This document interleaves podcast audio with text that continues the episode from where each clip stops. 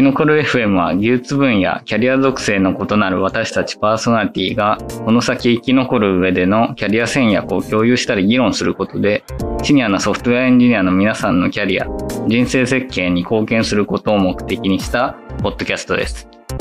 番組はマネジメントに詰めるトゥーイーストのトレビーとスペシャリストになりたい iOS デベロッパー、バンジュンがお送りします。よろしくお願いします。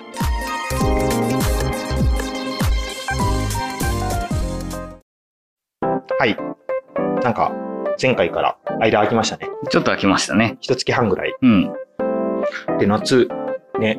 うん。夏、夏終わりましたね。終わりましたね終わってない。全然夏やってないですね。なんかありましたか？最近、話題としては。なんだろうな。あ、そうそうそうそうそう。あのースカウトってあるじゃないですか。スカウト。うん。 Forkwell とか。はいはいはいはい。で、いつも見ないんですけど、あのーメールが来てですね、うん一番会いたいエンジニアっていうのは、まあ、おってなってるんですよ。一番会いたいエンジニアね。一番会いたいエンジニア。いや、会いたいんだと思って見てみたら、うん。うん求めてる技術分野が Python とか PHP とかで、なんで会いたいと思ったんやろうっていうふうにあ思って、ちょっとがっかりした体験が最近のハイライトです。こんにちは。あ。あれですよね。あの、今週一番会いたいエンジニアっていう。あ、そうそうそうそう。そう。一応そうタイムスコープというか、うんうんそれは1週間ぐらいの単位なんですけどね。なかなか言い方が良いと思っていて、うん。もうそう言われるとちょっと気になる。うん。はい。あとね、なんだろう、やっぱり需要がある感って結構大事かなと思っていて、うんうんうん、まあ会いたくないのにこっちから売り込みに行くこともそれできるけど。まあ、会いたくない人にいいねは押さないと思うんですけど、まあ、本質的にね。今週一番会いたいって言われると、そうですねまあ、そこまで言うならっていううん。感じはありますよね。うん。ことが最近あったなっていう、よた話でした。そうそう。あの、転職ドラフトにも1位指名っていう属性あって知ってます？あ、知ってますよ。うん。なんか、やっぱそれついてるとちょっとおってなるじゃないですか。うん、なりますねう。ん。転職ドラフトはまだ角度高い気がしますね。うんうん。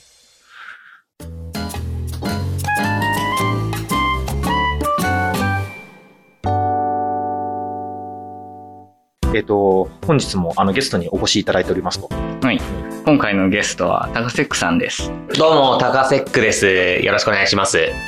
はい。じゃあ早速ですが、あの、高瀬さん、あの、自己紹介の方を簡単にしていただけますでしょうか？あはい。えっ、と、タカセックと申します。8年ぐらい iOS をやっています。オブジェクティブ C の時代からやっていて、で、Swift に入って、なんか Swift の良さとかを楽しみつつ、えっ、と、iOS をやっています。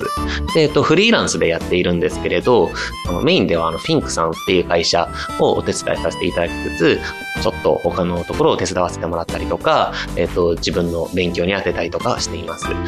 文系出身でして、で、あと、昔、あの、エンジニアの最初が、えっと、コボルとかやってたんですけれど、しっかりした、あの、コンピューターサイエンスみたいなのがわからないところから入っているのがコンプレックスで、なので、あの最近はその勉強をしているうちに、勉強の楽しさっていうのにどんどん目覚めていますかね。そんな感じです。よろしくお願いします。よろしくお願いします。します。 takasek さんは、 banjun さんとは長いんです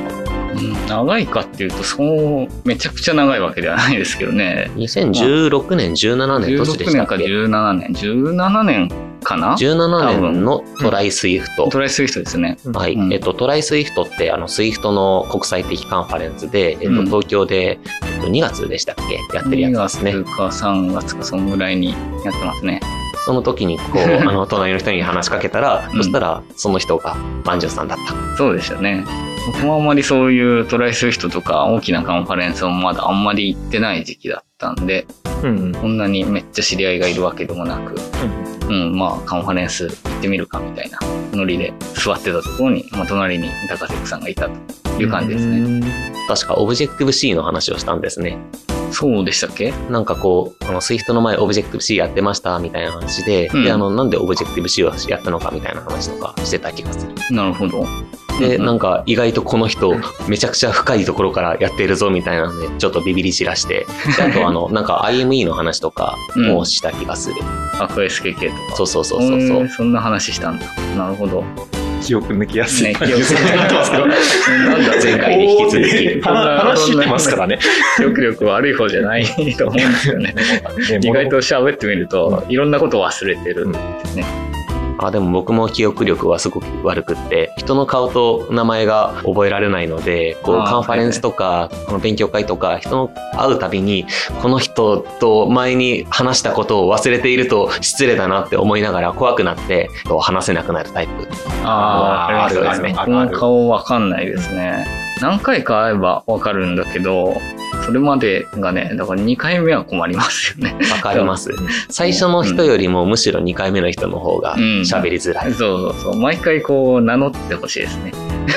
見たことはあるんだけど、ぐらいの人がね、一番ね。うん。ジャンプのデスノート読んでて、うん一番あの羨ましかったのがそのノートじゃなくて死神の目なんですようん。死神の目ってあの手に入れると寿命が半分になるんですけれど、うんその代わり人を見るとその人の名前と寿命が頭の上に浮かぶっていう、ああ、はいそのはいはい。寿命はどうでもいいんですけれど、うん名前が浮かぶっていうのがマジすげえいいなと思って、うん。うん。そう。前が分かると話しかけやすいですよ。そうですね。で、だけどそれがあのエンジニア界隈はそんなに本名じゃない人も多いじゃないですか。うんうん。で、そうするとなんかバンジュンさんの頭の上にバンジュンって出てるとこの人誰だって、まあなりますよね。いや本名ですけどね。ね本名とハンドルネーム一緒ですって情報がない限りわかんないですよね。そうですね。うん。万順3年代よく出てますね。うん。まあでも大きい名札は欲しいですよね、常に。そうねわかるように。欲しいですね。うん。カンファレンスでこう、あの名札のところにアイコンがあるやつ、あれうん本当にいい試みうん、ですよね。そう、えっと、きこの週末にビルダーズコンに初めて行ったんですけれど、そこもこう、名札の作りがすごい良かったなと思います。あらかじめね、あのアイコンと名前印刷したの用意してありますよね。ビルダーズコンね、ビルダーズコンってなんかいろんな界隈の人たちいるんですよね。そうなんですよ。多分。まんべんなく言いましたね。うん。私が観測した範囲で。なんか名札とかでどの界隈みたいな主張できるんですか？ああ、そういう仕組みはないですね。あ基本的にはアイコンと表示名あ、なるほど。とツイッターアカウンあでも属性あるとちょっと嬉しいですね。ト。ね。何の話ができるんだろうそうそうそう、そういう人の話は通じるのか、はいはい全全然違うのかとかね。そう今回ビルダーズコンに行ってちょっと失敗したなと思うのが、うん自分の守備範囲の話をたくさん聞いちゃったんですけれど、えっと、本来だったら全然知らない話をたくさん聞くべきだったんだろうなってのは思います。うんうん。まあ、そういう良さはありますよ。まあ、レベル感高すぎたら本当に 置いてかれたまま終わっちゃうんですけど、なんか雰囲気楽しそうとかでもいいみたいだしね。スーパー紙を噛んでっていう、なんだろう、用紙の、用紙のやつ、うん物理的な話が盛り上がって、うん。ベストスピーカー賞も選ばれてなんか出てましたね。ああいう話とか絶対にわかんないんだけど、うん聞いてるだけでロマンがあるみたいな。えーと、それで、あとはそうですね、まあ私の方は結構、まあ、浅いって言ったら言い方があれですけど、うん、あの3月のアートオープンのところが初めてそうです開ね そうそうそう。だから、その時は確か僕が高瀬さんに声をかけて、うんまあ、参加していただいて、うんで、その関係でトレビも、まあ、知り合いになるというね、いう感じですね。あれから半年ですからね、早いもんですね。うん、確かに。そんなに経ってましたか？もっと経ってるような気もするけど、なんかどっちかっていうと、半年しか経ってないのかって感じもありますけど、アイマスの方にも来てくださってたイメージがありますね。そうですね。豚吸ってましたね。そう、そういえば、あのアートオブよりも前に、あの、去年の、うん、アイマスタイアイマムスタディの、はいエンジニアトークかな。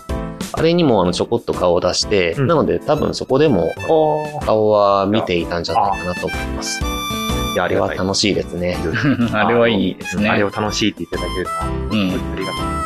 そうそう。iOSDC がちょうど、まあ、この収録日からすると来週あるんですけど、うん。まあ、そこもね、アイマススタディの話で一発ファッション枠を取ろうと思ったんだけど、取れなくて、まあ結局ね、うんもうそこは CFP がちょっと勢いが足らず、うんまあ、取れなかったんですけど、そのその時の、なんだ、打ち合わせみたいなのを協力いただいてましたね。そうですねうん。みんなで集まって、うん。どういう発表をするかっていうのを、で、じゃあそれをどういうふうにアピールするかっていううん。のを考えて CFP を作ったんだけれど、うんちょっと狙いをうん外してしまったかもしれない。ねちょっと方向性がちょっとずれてたかもしれないですね。まあ倍率が高かったって聞きますからね。うん。まあね、他にも機会があれば狙っていきたいけれど、なかなかね、いい箱というか、カンファレンスは見つけるの難しいかもなとは思ってます。自分たちで作るのが一番早いのかもしれないですけどねう。ん、まあ、それで言うともうあるからね。まあ、アイマスのね、カンファレンスじゃないけど。うん。勉強会はあります。逆にこう builderscon じゃないけれど、うんタコツボ化するんじゃなくって他の人にも来てほしいから、だからあの殴り込んでいくっていう感じをまあそうですね。それはアイマスタディに来てほしいっていうのももちろんあるけれども、もっといろんな別のカンファレンスとか、iOS にこだわる必要ないんじゃないのみたいなところがあって、まあ、楽しいことをやっていこうっていう、まあ、きっかけにしたかったですね。アイマスタディって、えっと、そのコンテンツでつながるところだっていうのを、うんえっと、一番押し出したかったんですよね。あそうですね。なんか特定の技術の話をするために集まるんじゃなくて、まあ、技術は玉石混交でいいんだけど、コンテンツっていう軸で集まってみようっていう、まあそういうのも楽しいよって話ですね。そのためには iOS のアプリを作ってもいいし、何でしたっけ？ Open Graph？Linked Open Data。あ Linked Open Data。はい。うん、を LOD 使っですねて、。うんえっと、それぞれそのデータ解析をしてもいいし、そうそうそうそう。 SPARQL ですね。ねあれもいい話ですね。 iOSDC といえば、 takasek さん登壇されますね。あはい。そのタイタイトルが、生活に SOLID 原則を適用するっていうやつで、僕うん。結構原則があの好きで、あえっと、オブジェクト指向の原則って、要は、あの、オブジェクト指向って何のためにやるかっていうと、その何かの問題に対して解決したいわけじゃないですか。うん、で、その問題を形作る、えっ、と、もしくはその解決策を形作るための、えっ、と、その解決の形を作るのがオブジェクトなので、これ別にプログラミングに限る、限らずに、生活のいろんなところでも使える考え方なんじゃないかなっていう、そういうところを発表させていただけたらなというふうに思って、まあ5分の LT なんですけれど、うん。考えているところです。なるほど、なるほど。うん、まあ、このポッドキャストが配信されてる頃にはもう終わってはいると思うので、そうですね。もうそうするとあとは、まあ、資料と動画が出る動画も配信されるのかな、うんそのうち。うんそれでチェックできるかなというふうに思いますね。じゃあ、そんな高崎さんと今日はお送りしていきたいと思います。よろしくお願いいたします。よろしくお願いします。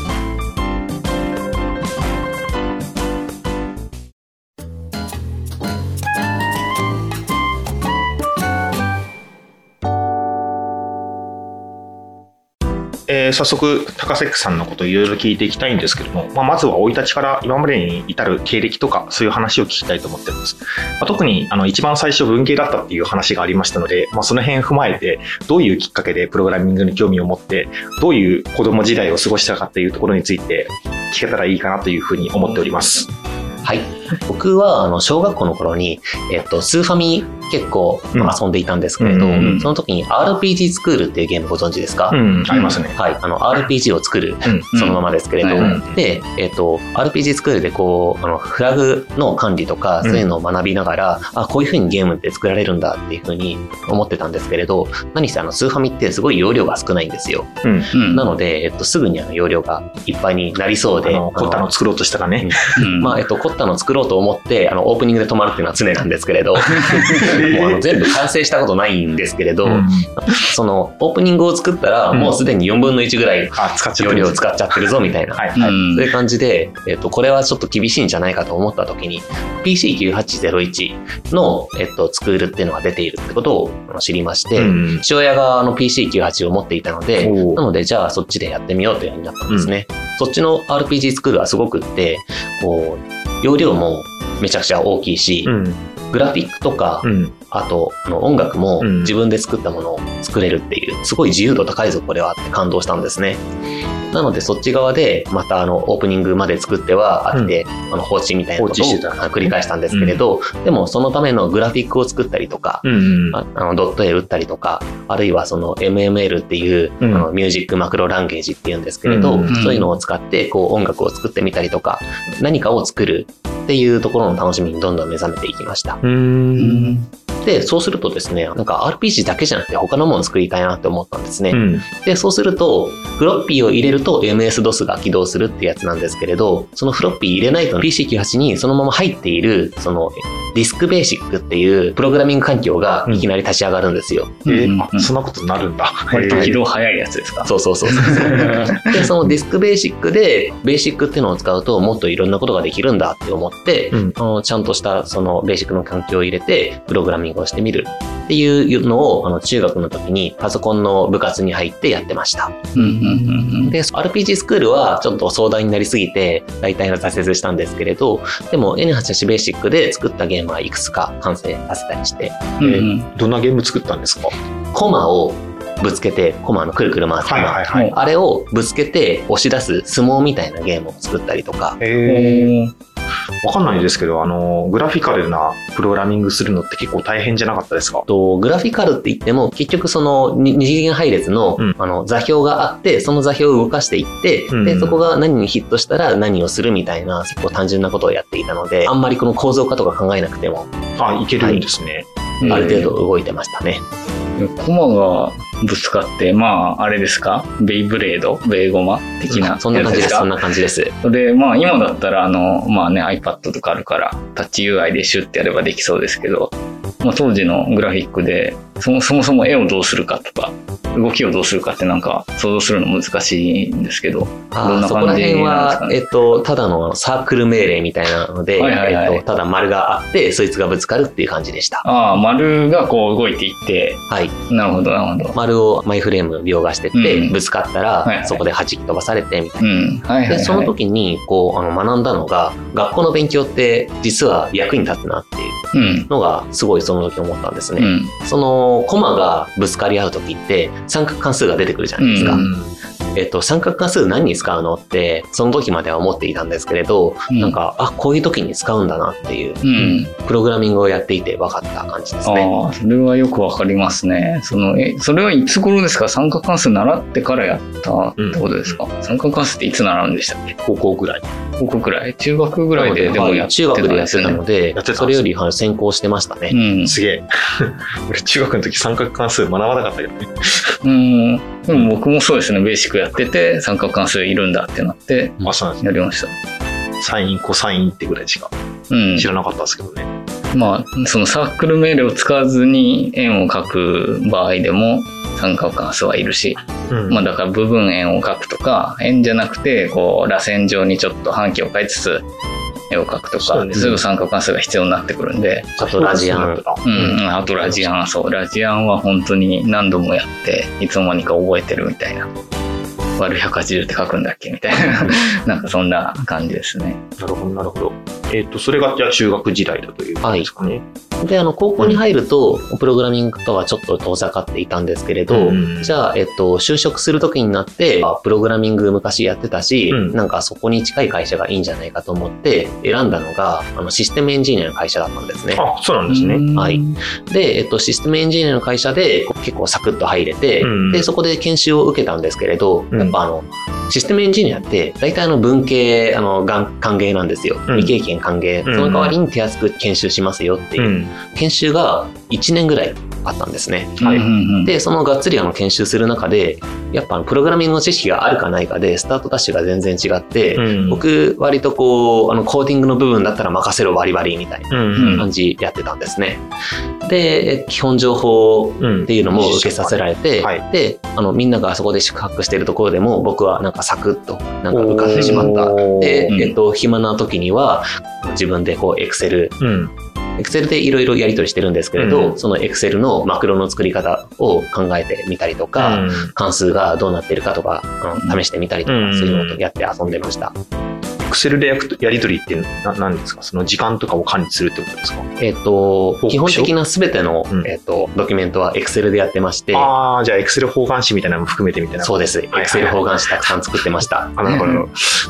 縦横それぞれあの等間隔に並んでセルに書い。ていく。うん。で、はい、あの使用書も書くんですけれど、はいはい。こう、あの使用書っていうのが大体あのコードと1対1対応しているやつで、うん。あの何が何の時、うん。何をする、うん。そうでなければ何をするっていうのを全部日本語で書くんですよ。はい。フローチャートみたいな。うん。で、コーディングの時にはそれをそのまんま、あの、一行一行正しい、うんそのまま、あの落としていくっていう、うんもう何のために書いてるかよくわかんないやつなんですけど、今考えると。で、だけどそういう使用書を書いてやっているんですけれど、やっぱ繰り返し表現がたくさん出てくるので、うんえじゃあそれをあの流し込めるようにしたらいいんじゃないかって思って、うんそういうマクロを書いたりとかうん。してました。うんすごいなんか何のためにやってるか全然わかんないですけどね。メタプログラミングですかね。メタプログラミン グっていうか、なんかこう、業業務務のなんだ、要要求されているドキュメントを作るために、レポをするためにやってるんですけども、大元を考えてみると何のために必要なんだっていう、それコードでよくねみたいな本当になんですよどんね。どんが自動チェック聞くからね。まあ、そういう会社ってとこですよね。うんはい。え、ちなみに、その、就職されたっていうのは、高校の後ですか？あ、大学にはいました。あで、だけど、その理系とは関係ない文系でした。うんうんうんうんうん。なるほど、なるほど。じゃあ、高校行かれて、まあ、高校からプログラミングが遠ざかってました。で、大学も、まあ、文系の大学に行きました。でも、はい就職はそのシステムエンジニアの会社っていう流れで。そうです、そうです。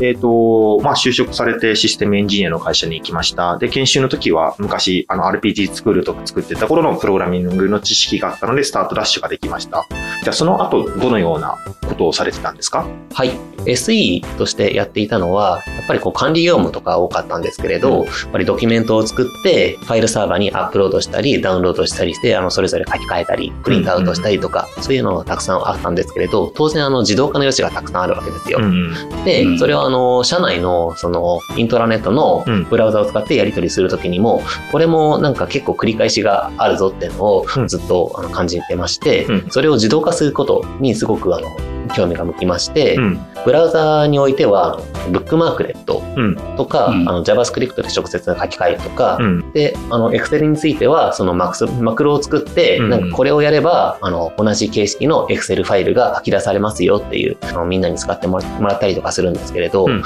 SE だとあんまりそういうところに興味ない人が多くって、うん。あんまりこう、今思うと僕の伝え方とかももうちょっとできたんじゃないかとは思うんですけれど、うんまあ結局、あの結論としてはあんまり使ってもらえなかったんですね。うん。効率化っていうものをみんな求めていないんだなっていううん。ところになんかちょっと引っかかりを覚えて、はい。で、だったら自分はもうちょっと効率化をみんなしようと思うような、うん。そういうところに、えっと、転職した方がいいんじゃないかって思いまして、そのプログラマーとして、うん。あのやっていこうっていう、それがその入って何年目ぐらいの話ですか？それが入って2、3年ですかね。ああうんいややっぱ割となんだろう。ちょっとずつそのモヤモヤが溜まり続けてはい。もうじゃあ動こうって思ったのはそれぐらいのタイミングだったんですね、はい、そうです。うん。はい。どういう軸でその会社を探すというか次のキャリアを探してました？ええっと、当時、どういうふうに選ぶかっていうところをあんまりよく分かっていなかったので、わかる。じゃあどうしようかっていうのをこううん うろうろしていたところ、えっと、会社のブログで、はい。えっと、うちは募集していますっていうふうにうん。書いてある会社があって、で、うん。そこに連絡を取ったら、分かりました、じゃあ1週間後に来てくださいっていう、うん。なんか話が早いぞと思って、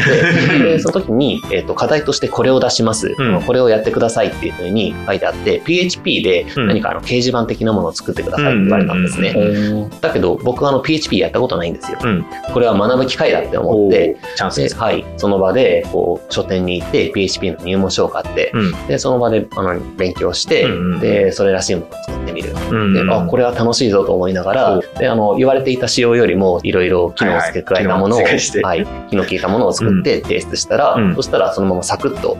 入ることになって、うんえこんな転職ってこんなに簡単にできるもんなの？ってうん拍子抜けしながらそこに入った感じですね。うんうんで、そちらの会社では、えっ、と、PHP の他にも JavaScript とか、あるいはあのデータベース、あの MySQL とかさせてもらったりとか、当時あのガラケーのフラッシュをややらせてもらったりとか、うん。なんか結構いろんな体験をさせてもらって、で、そのガラケーのフラッシュを作る中で、そのスマホも出てきたので、うん iPhone のプログラミングをしてみようっていうので、そっちの案件をやらせてもらったりとか、かなりあのいろんな技術とそこで学ばせてもらいました。うんうんうんまあ、いわゆるウェブ系の会社だったんですね。そうですねこがですね。えーそのブログの記事で見たって言いますけども、それはたまたま見かけたのか何か、なんだろう、探したのかとかっていうのはあるんですか？バズってました。あ、そういうこと？ははいい。じゃあ、ハテブとかでバズってたのを、まあ、見つけて、はい。申し込んでみようって申し込んでみて、そういうことです。で、なんかバズってるってことは結構他の人も見てるんだろうなって思ってたから、自分でいけるんだろうかって思ってたら、結構すんなりと通っちゃったから、びっくりしたっていう。そうなんですよね確かにびっく。りしますね、それはね。なるほどね。うん。しかも未経験の言語でね。そうなんです。バズってる結構あのネット上でも有名なうん。人が、うん。えっと、やっている会社なので、他にもエントリーしている人たくさんいるんだろうな、うん。とこんな未経験の僕じゃダメなんじゃないかなって思ったんですけれど、そうするとなんか話が早くサクサクと進んで、うんバズってるからといって、そこで、えっと、動く人ってそんなにいないのかもしれないなっていうのは、今も。ああ、はいうんはいはい。それはありそうですよねう。んタイミングってあるから。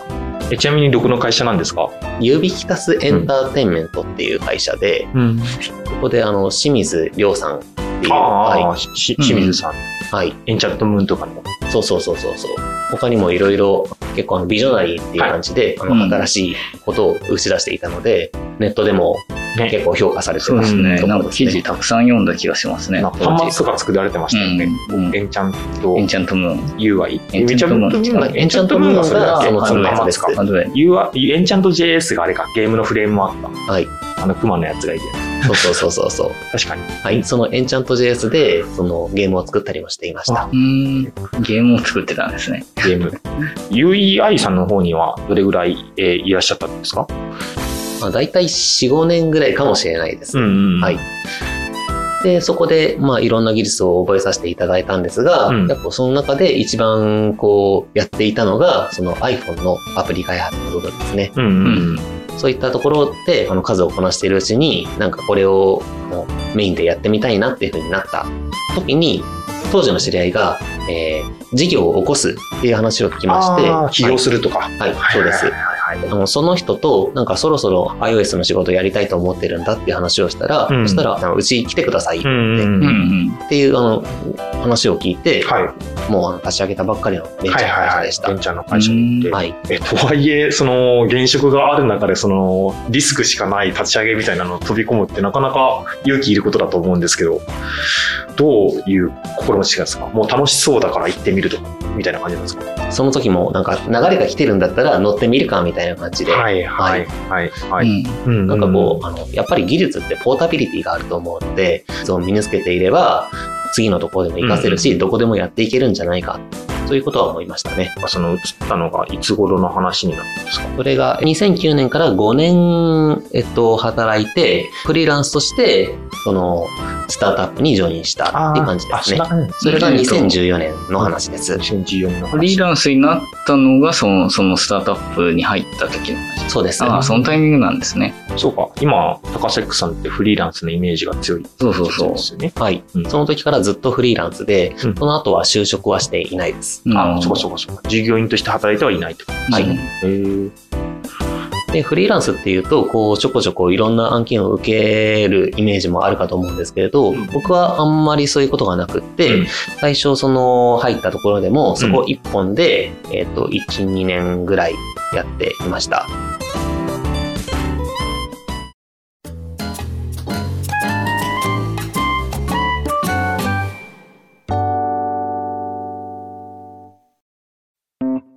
それだとフリーランスにした理由って何かあるんですか？ここがですね、えっ、と、分泌業を実は僕やっているんですよ。ああ、そうなんですね。はい。うんうんえっと前の会社勤めしている時に、うんえっと、出版のお仕事をいただいて、はいその小説を書いて出版するっていうことをやっていました。そうなんなので、その仕事と、えっ、と、どっちも続けられるんだったら、えっ、と、フルタイムでコミットするというよりは、えっ、と、柔軟に仕事を振り分けられるような、そういう勤務体系がいいかなと思って、はい、それでフリーランスをやっていもます。うなんかあの所属するというよりはもうちゃんと自分の複数の収入があっても大丈夫なような体制を整えたっていう。そうです。ジがあるんですね。うん、なるほど。その時はじゃあ、プログラミングのお仕事の方は、週5ではなかったんですか？その時からもうすでに。はい、うんえっ、と、週4で入って、1日は執筆活動みたいな感じにしていて、なるほど。執筆の方が忙しくなった時には、出筆の方に集中するという、そういうあのわがままを聞いてもらいました。ああ、なるほど、なるほど。で、デフォルトはあれ週4で入ってるけど、そこは変動するっていう。はい。なるほど。もうなんか唐突に執筆業来ましたね。唐突にね唐突に。UEI とは被ってるんですか時期は執筆業。はい。あ、被ってるんですなるほど。でそ、その頃からまあ、サブじゃないですけど、やってたんだけども、まあ今度キャリアを変えるにあたって、はい両方ちゃんと両立できるような体制って考えたらフリーランスになったんですね。はい、そうですね。あ理解しました。で、えっ、と、1、2年ぐらい、こちらのスタートアップを手伝われてたわけですけど、はい。結局そのスタートアップはクローズすることになりまして、じゃあ、えっと、次に何をやるかなっていうので、いろいろ考えたんですけれど、うんうん。で、そんな時に勉強会に、じゃあ行ってみるかと思って、うん勉強会にいろいろ顔を出して、その中で仲良くなったうん。のが、そのフィンクっていう会社でして、そこで、えっと、続けてみたら、意外と、あの、長続きして、3年半以上。ずっとやらせていただいている感じですね。うんなるほど。その勉強会行くきっかけ？それまでは勉強会行ってたんですか？最初のスタートアップの頃には、うん勉強会には全然顔出ししていなくって、うんえっと、俺が今までやってきたこのやり方が良かったんだっていう感じで、うんえっと、俺はこれだけ経験を積んでいるんだから正しいやり方をしているはずだっていうそういう感じで結構うぬぼれているところがあったんですね。自信満々に。はい。うん。だけど、そのスタートアップのところで一緒にやってるメンバうんーが、えっと、ある日、えっと、ちょっと、ちょっと来て、みたいな感じで声をかけてきて、うんで、あの何かと思ったら、えっと、今の作り方がちょっと悪いと、これでは非効率的だと。で、これだと、あの、どんどん、あの、納期とかも遅れていくし、なんかうまく作れないと。で、だから、ちょっと、あの、まず、えっと、認識をすり合わせた方がいいっていうふうにその人が言ってうん、始まったのが、うんそのその人がまず、マーチン・ファウラーって知ってますか？ああ、うんっていうふうに言ったんですね。で、誰それ？って思ったんですけれどリファクタ、リングとかね。はい。マーチン・ファウラー、設計の世界でのすごい強い人ですよね。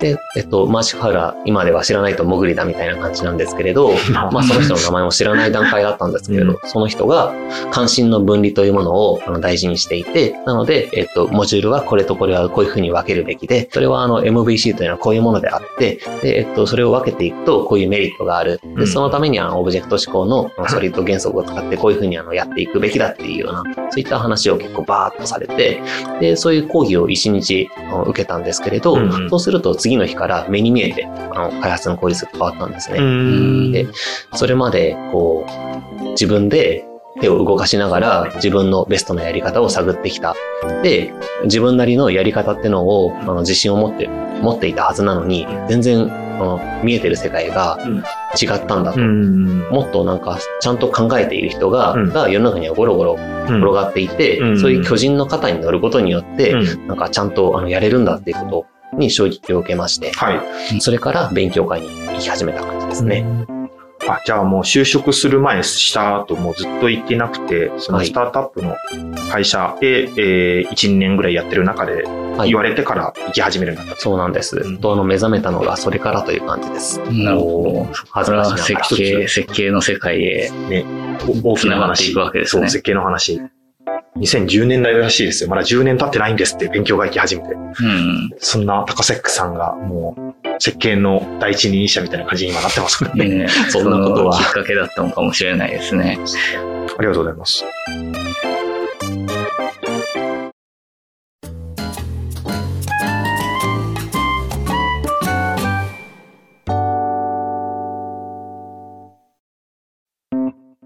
それで勉強会行き始めて、まあ、フィンクさんと出会いました。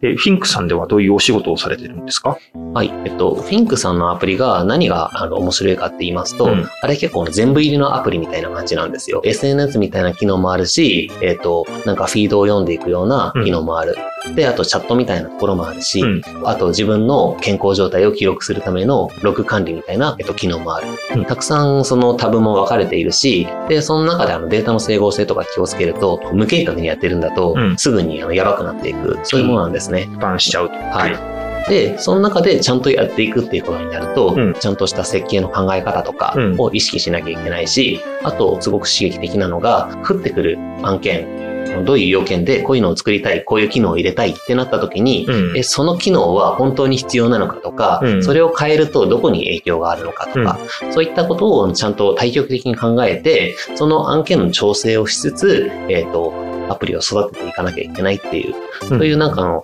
他の人たちとやり取りをしながら、最終的にいいアプリを作っていくっていう、その対極的な視点を養えるのがすごく刺激的で、うん。それがあの好きで、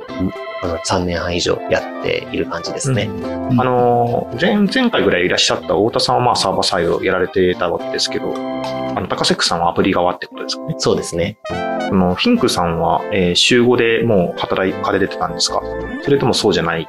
最初は確か週5だったと思うんですけれど、はい。で、だけど週4、週3となって、今はあの週3ベースでずっとやっています。その稼働日数を変えたのには何か他のところを手伝うからとか理由があったんですか？はい、それはあの副業もそうなんですけれど、はで、あともう一つの理由としては、やっぱり自分のその基礎知識が足りていないと思って、はい。それを調べたりとか、あと、あの、この勉強会で、あの、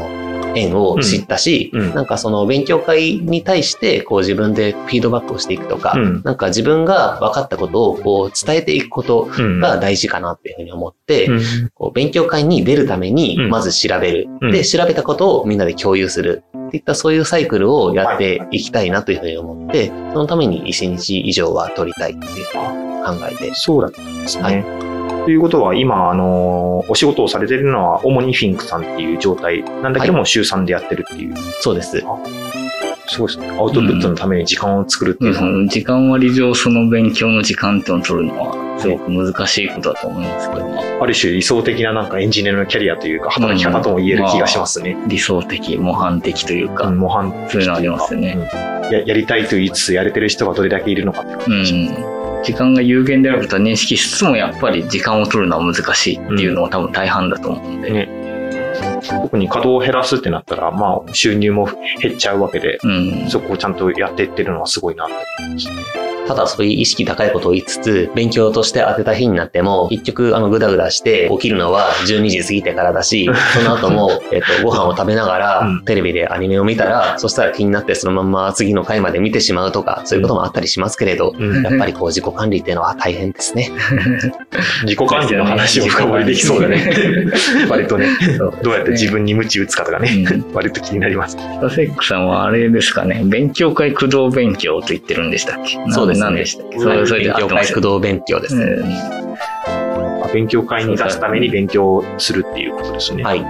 でも実際それで、えっ、と、やられてった結果、その本を書いたりとかもされてるわけですよね。その iOS アプリ設計パターン入門うんという本で、あの、その設計とかアーキテクチャの話を書くことができるっていう、そういう機会もできることもあったので、うんうんうんなんかこう、アウトプットってちゃんとその後につながる活動になるなっていうのは思います。その勉強のための勉強を取ろうってし始めたのは、そのフィンクさんに入って何年目ぐらいの、ぐらいからの話だったんですかそれはもう最初からでしたね。あ、最初の方から、はい一番最初の最初は週5だったんだけども、はい。まあ、まず勉強するために1日取ります。週4にしましょうとか。はいって感じで持っていったわけですかね。そうですね。なるほど、なるほど。うん、なるほどな。えっと、フリーランスで週5で入ってって、そこから勉強の時間が必要だってなって、本当に時間を確保するために週4にするとかっていうことなんですけれども、会社員として雇われていた場合、まあ、あまりし週5のものを週4にするとかって柔軟にはできないんじゃないですか。そうですね。でもその代わりに、その週5ある勤務時間の中で、まあ実質1日分とかを勉強に当てるとかっていう、まあ、その労働時間の中で、まあ1日分ぐらいを週に1日分ぐらいを確保するみたいな、まあそういうやり方。勤務として勉強に充てるみたいな、なんかそういう調整も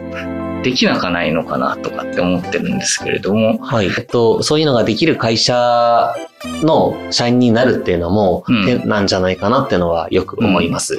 であと、あの、フリーランスだと、こう、勉強会に行くとか、あるいはそのカンファレンスに行くとか、そこの部分が収入にならないんですけれど、うん会社員だと、ちょっと業務としてカうんンファレンスに行くっていうことがあのできるのも魅力ですよね。ですよね。フリーランスであったから、やっぱりその辺は、なんていうか、フリーランスで勤務日なんだけど、勉強に当てますってのはやっぱりしづらいから、はい。もう週4にしますっていう調整を、やっぱりせざるを得ないんですよね。そうですね。はいなので、フリーランスという前提の中でやるんだったらそうなるなというあ話であです、よね。はい。会社員として勉強の時間をちゃんと取るとか、あるいは会社として取るような流れに乗るっていうのは、うんすごくありな選択肢だと思います。うん。あり、ありですが、実現性はどっちが高いかみたいな、多分そういう難しいバランスがあるような気どうがしょうしますね。。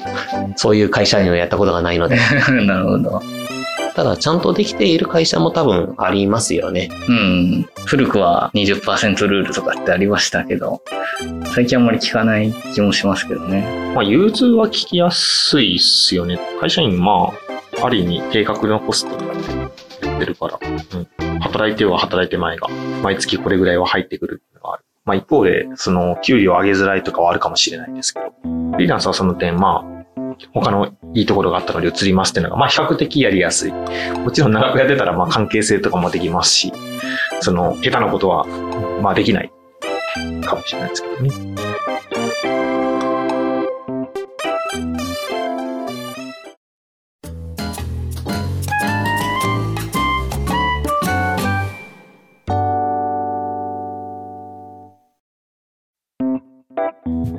ちょっと話戻っちゃうんですけども、あの、分泌業をやり始めたというか、えー、やろうって思ったきっかけとかってあるんですか？それもやっぱりあの僕結構流れでやることが多いんですけれど、はい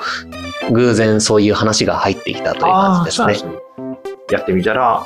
まあ、出版できそうになったので、それでやってって感じ。もともとあの分泌業は大学の時に目指したことはあったんですよ。ん最初は漫画家だったんですけれど、うん。こう、うんうんあの就職活動をするときに、まず漫画を一本書いて、うんそれを投稿してみる。で、それが箸にも棒にもかからなかったら、普通の就職をしよう。うんそういうことをやったこともあったので、話をいただいたときに、それをやれるっていうのは、しかも仕事をやりながら副業としてやれるっていうのは、うん結構渡りにくい。うんだったところは魅力的だったってことですね。なので、その後のフリーランスになるっていうのも、その、えっと、可能性を潰さずに、今後も継続できる形で、なんとかキャリアを組みたいって考えました。でもそこで選んだフリーランスという手が稼働日数を減らして調整するっていうのをやりやすくしたっていう意味では、すごくなんか繋がってる感じがありますよね。そうですね。うんそうのまくいってますね。ね、勉強会、駆動勉強じゃないですけど、うん。いい言葉だなって思って聞いてたんですけど、自分だったら、高瀬さんたまにある日が毎日続きそうだなって想像では思うんですけどね。たまにね、アニメ起きたら夕方みたいな。日しかない。そうしかないみたいな。それもまあ、ただの無駄だからね、人生の。はい、ありがとうございます。じゃあ今そういう働き方をされてるわけですけども、今後どうしていきたいとか、なんかどういうところを狙ってるとかあったらお聞かせ願いますか？えっ、と、実は先々週末にはい、ジャイストという、あの、北立先端科学技術大学院大学というところの、えっと、説明会に行ってきまして、で、えっと、うまくいけば、来年の4月からうん、その大学に通ってみたいなというふうに思っています。で、それはどういうものかって言いますと、品川の東京サテライトっていうところがあって、その品川だと、こう、働きながら、土日とか、あるいは、えっと、平日の夜とかにある授業を受けながら、その、仕事と並行して学ぶことができるっていう、そういうあのプランがあるんですね。なので、そこであのコンピューターサイエンスをしっかり学んでみたいなというふうに思っています。なるほど。授業を受けるっていう感じなんですか？はい。なるほど。講義を受けて、レポート出して単位をもらうみたいな、そういうイメージそうです、そうですお。ーなるほど。えっと、どういうふうにやってこ単位をもらうのかはわからないですけれど、うんとりあえず単位が、えっと、たくさんの授業を受けることで手に入って、その他に、えっと、自分のその研究もちゃんとやって、うんその提出することによって、卒業資格が手に入る。そうすると、あの、マスターとしてやることができる。あコンピューターサイエンスの修士が得られると、最終的に。そうなんですああ、そうなんですね。研究っていうのはどうやるんですか？どっかの研究室に所属する感じになるんですか？はい。あの、ゼミがあるらしくってですね。で、そのゼミも、えっと、社会人に最適化された形で、このあの、ジャイストって、あの、石川県に、あの、本部があるんですけれど、うんそちらの方では、こう、社会人じゃないこの学生たちが、みんなで集まって、ゼミで研究をするっていうスタイルが主流なんですけれど、この東京の方だと、社会人がそれぞれ個別ゼミとして、それぞれの教授とあの話し合いながら、それぞれの研究を進めていくっていうことをやっています。うーん。で、その研究内容として説明会の時に興味深いなと思ったのが、えっと、今やっている仕事に密接した形で、あるいは、その、もしあの、会社の仕事のことが外に出せないとかあっても、趣味の活動とか、今やっている活動に合わせた技術を経営にどういうふうに活かすかとか、なんかそのコンピューターサイエンスをどう活かすかとか、そういったことをあの研究テーマにしてくださいという説明されていました。なるほど。社会人が受けること前提にあるんですね。そういうコースがう。ん高瀬さんのえー期待値としては、コンピューターサイエンスの基礎を学びたいというところになるんですかね。はい。コンピューターサイエンスの基礎を学びたいというのがもちろんあります。うんうんただ、それがあのどういうふうにあのいくかっていうのは、知識を得ることで見えてる世界っていうのはどんどん変わってくると思うので、その時々において判断したいなというふうには思っています。うんうん。なので、今はとりあえずその、あの、先人たちのあの積み重ねた研究の宝の山が目の前にあるので、よっしゃ、まずはこの宝を手に入れるぞっていう、そこを考えていますね。おーいいですね。ワクワクしてますね。ワクワクしてます。という意味では基礎というか先人の知恵的なところは講義で手に入れつつ、やってみたいテーマとしては大規模アプリをどう作るかみたいなところなんですね。今のところは、なるほど。今のところまあ、それはもちろん変わりますよね。学習していく中で。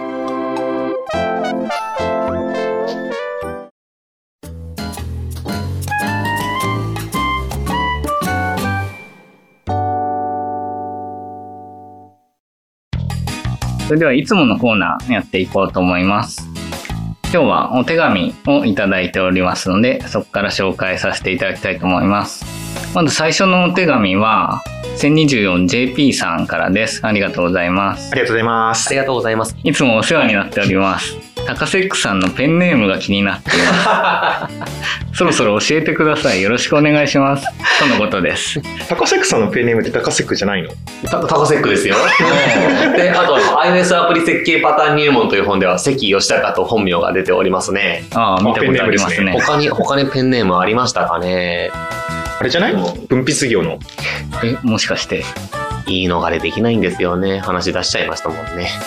うん。まあそのなんか逆にペンネームをどうしてそこまでなんか守りたいっていうふうに思ってるかっていう、そこの話になるんじゃないですか？なんかっていうのも恥ずかしいからだとか、あのリアルバレするからだとか。はい、えっと、ずっと、なんかこれ、あの、聞かれるたびに、すごいごまかしていて、うんこの、このエンジニア界隈で知ってる人、ほぼゼロだったんですけれど、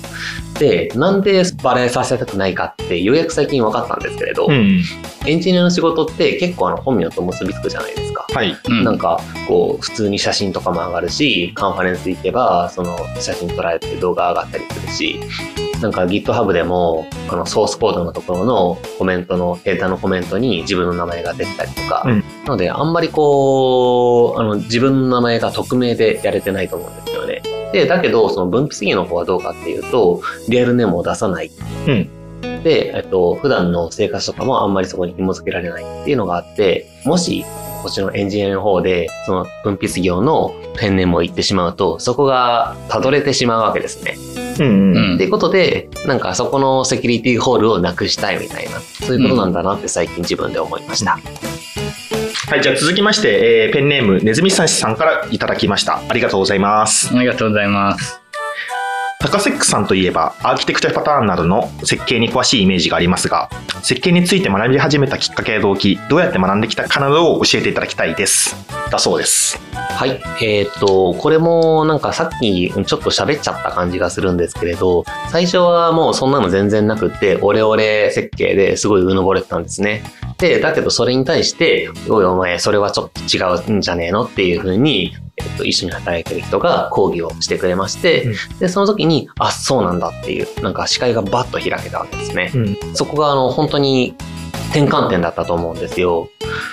こうあの設計について学ぶことって何かっていうと、その設計って要は、えっと、何か現実問題のなんかごちゃごちゃしたものがあります。はいで、それに対してエンジニアリングで解決したいです。じゃあその中でそのごちゃごちゃ絡まり合っている現実をうまくこう再解釈する。そのための構造を作ります。で、それに対して解決するための構造を作りますっていう、その構造をどうするかっていうのが設計。うんうん。なので、設計をするにあたって、なんかパターンがありますよと。なんか似たような種類の面問題に対しては、大体似たような解決策が適用できますよと。で、じゃあその似たようなものをまとめますよっていうのが、あの設計パターンっていうものだし、で、じゃあそれをあの組み合わせるときに、なんか似たように見えるけれど、うんやっぱりそれ似てなかったねって、これ一緒にしちゃいけなかったねっていう、そういう反省とかもあって、じゃあそれをどういうふうにあの何が違うのかみたいなのを気づけるために設計の原則みたいなのがある。うんっていうのでその原則とパターンってのをうまく使いながら設計をやっていくそういうあの先人の知恵を使っていくと物事をどんどんクリアに見えるようになっていくんですね。なので物が今までこう見えていなかった部分が視界が開けるっていうその原体験もあるし、はいその視界の解像度をどんどん上げていきたいっていうふうに思ってなんか設計についてどんどん学んでいこうと思っています。なんか自分がオレオレ設計でうぬぼれていても、それって大体今までに考えて検討されて、で、うん穴があるからこれダメだねって、さらに先まで言っているものなんですよ。うんうん。あの、大体あの中国の4000年の歴史の中で言われているようなものなんで、なんか自分の頭で考えようとかよく言われたりするけど、自分の頭で考えるほどにお前頭いいのかと。で、それよりかはちゃんと天神の教えてたものを尊重してうん学んで、で、その上でそれをうまく使えるっていう、そこに力を注いだ方が見えてくるものがあるんじゃないかなっていうのが、うん設計についての今のスタンスですね。ありがとうございます。設計は中国4000年の歴史の中で語られてきたと。中国かな？中国か？どうかはちょっと勢い 中国4000年の歴史と同様に、まあ、歴史があるものだというみたいな感じですね。うん。うん、で、まあう、んえっ、と、設計を学ぶモチベーションのところは今のお話で分かったかなって思うんですけど、じゃあ、how、あの、どうやって学んでいくかっていうところについては、これから設計に興味がある方についてはい。何か言えることはありますでしょうか？やっぱりこう、あの、実践と座学の両輪だと思うんですよ。はい。よくわかんないものを読んだ時に、大体こういうことなのねって思っても、うん実際に使ってみないと気づけないことはたくさんあるし、逆に自分でやることだけを優先してしまうと、結局オレオレの穴のある概念にしがみついてしまうことになるので、うんどっちもやりながら、えっと、これってどういうことなんだろうっていうのを、知識を深めるためにやる。で、そのやってきたことをさらにあの抽象化して考えて、うん。えっと、一段上から見て、これとこれは似ているよね。自分がやったこの経験と近いよね。でも僕は違うね、みたいな。そういう違和感があったら、そこについて深掘りするっていう風にやっていくと、解像度が上がっていくんじゃないかなと思います。じゃあこれから設計学びたいと思った人の第一歩としてはその自分がなんだろうリアルワールドでやっているあの手を動かしてやってるところを、えー知識としてはどういうところなのかっていうなんだろう結びつけをしてみることがいいって感じですかね。そうですね。うん。実践というのは何でもいいんですかねっていうところがちょっと気になっていて、まあ普段仕事でやっているようなものに対して学んだ設計の知識なりを適用するという実践ができるとかなり実践としては良いものというか、それ以上の機会ってなかなかないと思うんですけれども、はい。まあ趣味プロダクトみたいなところ、まあ自分しか触らないようなコードを実践の対象にしてもいいのかなとか、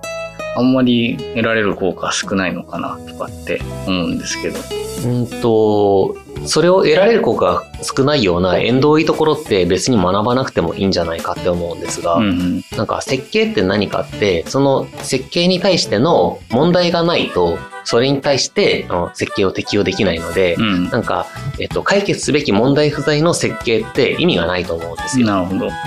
なので、何か問題があった時に、それに対してどういうふうに設計できるかなっていうところうんを深く考えていくうんっていうことが学びにつながっていくんじゃないかなって思います。なるほどね。ということは、本当に一番最初はまず課題を認識するというか、たくさん拾い上げられることの方が大事なんですかね。そうですね。これが問題だっていうふうにわからないと、そもそも解決しようと思わないって思いますよね。そうですね。まあ問題かどうかを洗うために設計パターンで何が問題とされていたかっていうのは 取っかかりになるのかもしれないですけどね。すごい、すごい逆席、逆席な話ですけど、そういうことなんですかね。ありそうだと思います。まあ、実践の定義ですよね。オレオレパターンでもぶっちゃけ自分一人しか触らないコードだったら、まあ、多くても困るのは自分自身だけというか、過去の自分がなんでこんな書いてるかよくわかんないってところだけだと思うんですけどそうですね。チーム開発だと、まあそうはいかんわけですよね。いろんなメンバーいますし。なんで、まあ、あの、多くの人とかやっていく上とかで、なんコモンセンスとしての設計のパターンとかがあったりだとか、まあこれ読んどいてとかができますしね、知見として持ってると。はい。うんそれもやっぱりその、結局問題を解決するっていうところにうん当たり当たると思っていて、そのチームのメンバーがたくさんいるけれど、それぞれがやっていると、あの整合性が取れない。じゃあどうするのかっていう問題に対して、このアーキテクチャパターン、これを使いますっていうのを、プロジェクトレベルで起きますっていう解決策があるっていう。あ意思疎通ができないってこと自体を問題だというふうに、はいあの捉えるわけですね。はい。コンウェイの本則に近いと思うんですけれど、組織の形がそのまま設計の形になる、アーキテクチャの形になるっていうのがあると思います。うんうん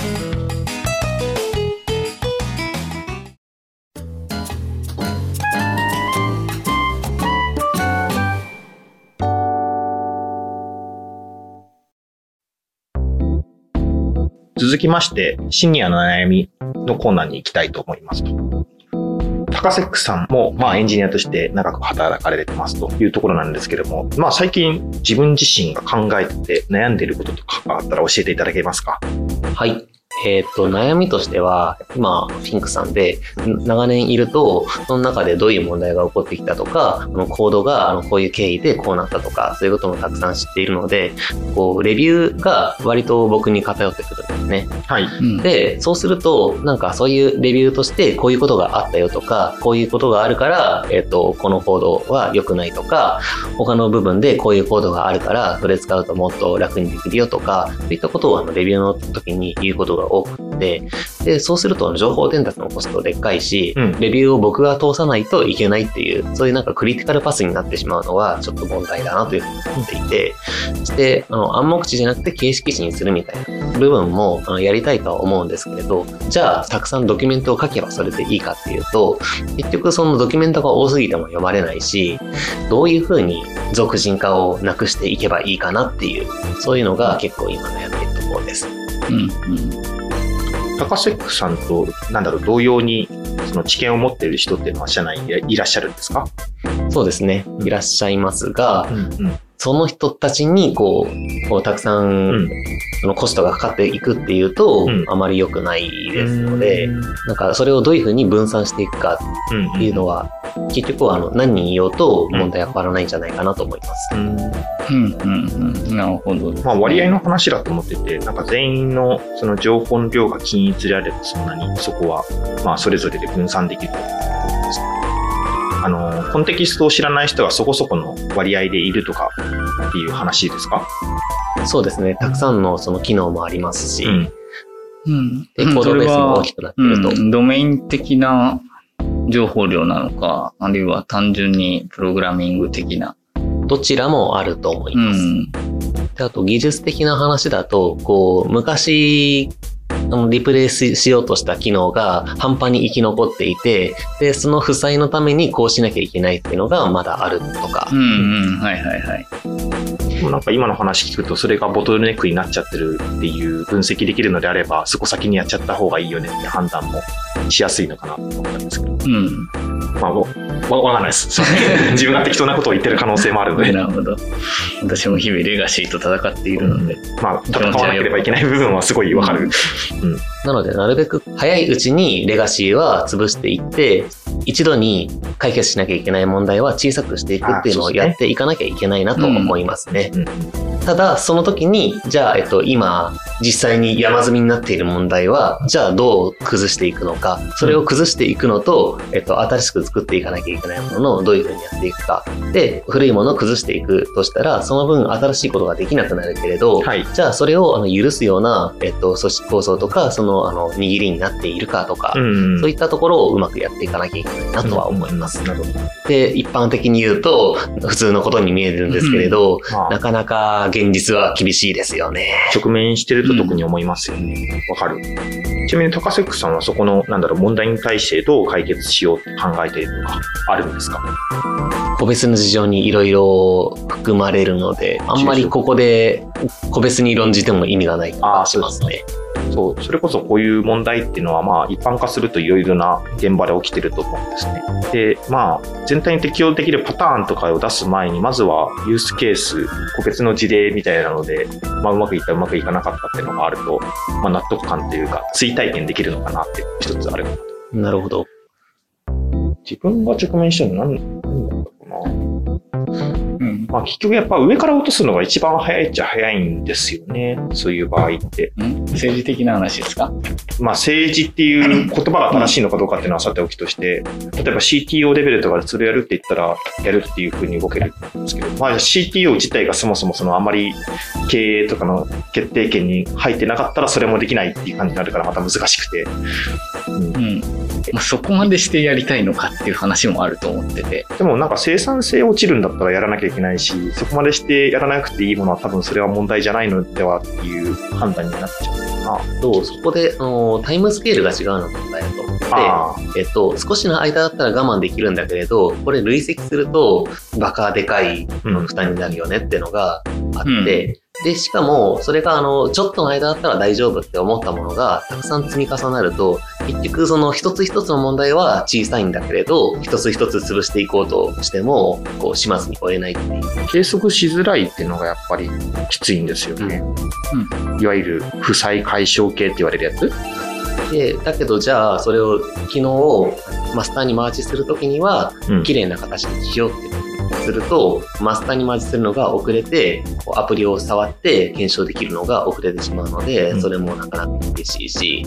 で、その時点で検証したものに対して回収を加えると、結局そこで QA やり直しとかに。機能開発したものに対してその後回収が入れば。ね、手入ったらそれはもう一回やり直さないとなるしね。QA の人たちが潤沢にいればしてくださいっていうので投げられるんだけれど、そこがボトルネックになっているとエンジニア側でちょっと泣かなきゃいけないうんっていうのはある。まさにマジするクオリティとか落としてしまえばクリティカルパスは解消されるんだけれどじゃあそれをやっていいのかそれを判断するのは誰っていうのはもう決まってる。この判断が、えっと、僕によってしまっている、ああ、なるほど。じゃあ、そのクオクオリティというのがそもそも何っていう話があって、うん別になんで QA で不具合が出る出ないとかではなくてこれが負債になりうるかならないかみたいな判断だと非常に俗人的になる可能性が高いと思っていてそれを判断できる人材ってのはかなり限られると思うんですよ。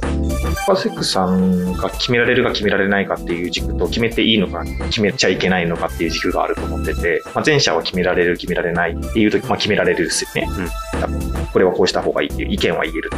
じゃあ、こうするかこうしないかっていうところが、ふわっとしてる。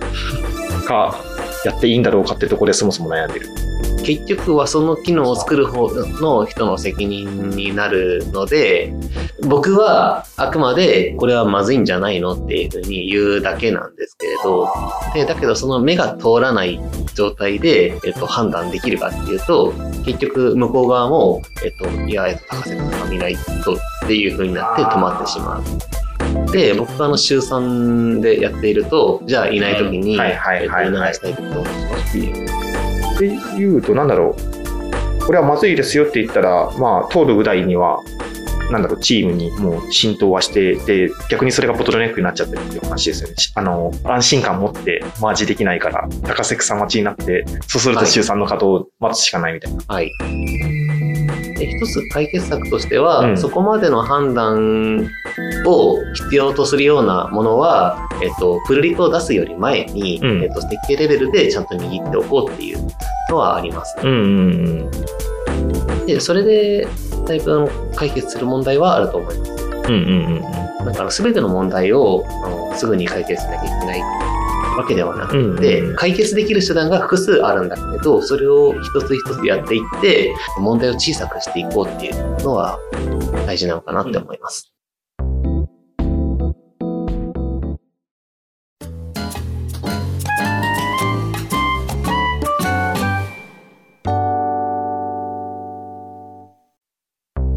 うんまあ、そうですね。レビューのコストを最小化するには、まあ、あ、様々なレビューってコードレビューだけじゃないのか。設計レビューとかも入る。設計レビューとかも入っていうんます。最小化するためにやってることは、まあ、なんだろうね。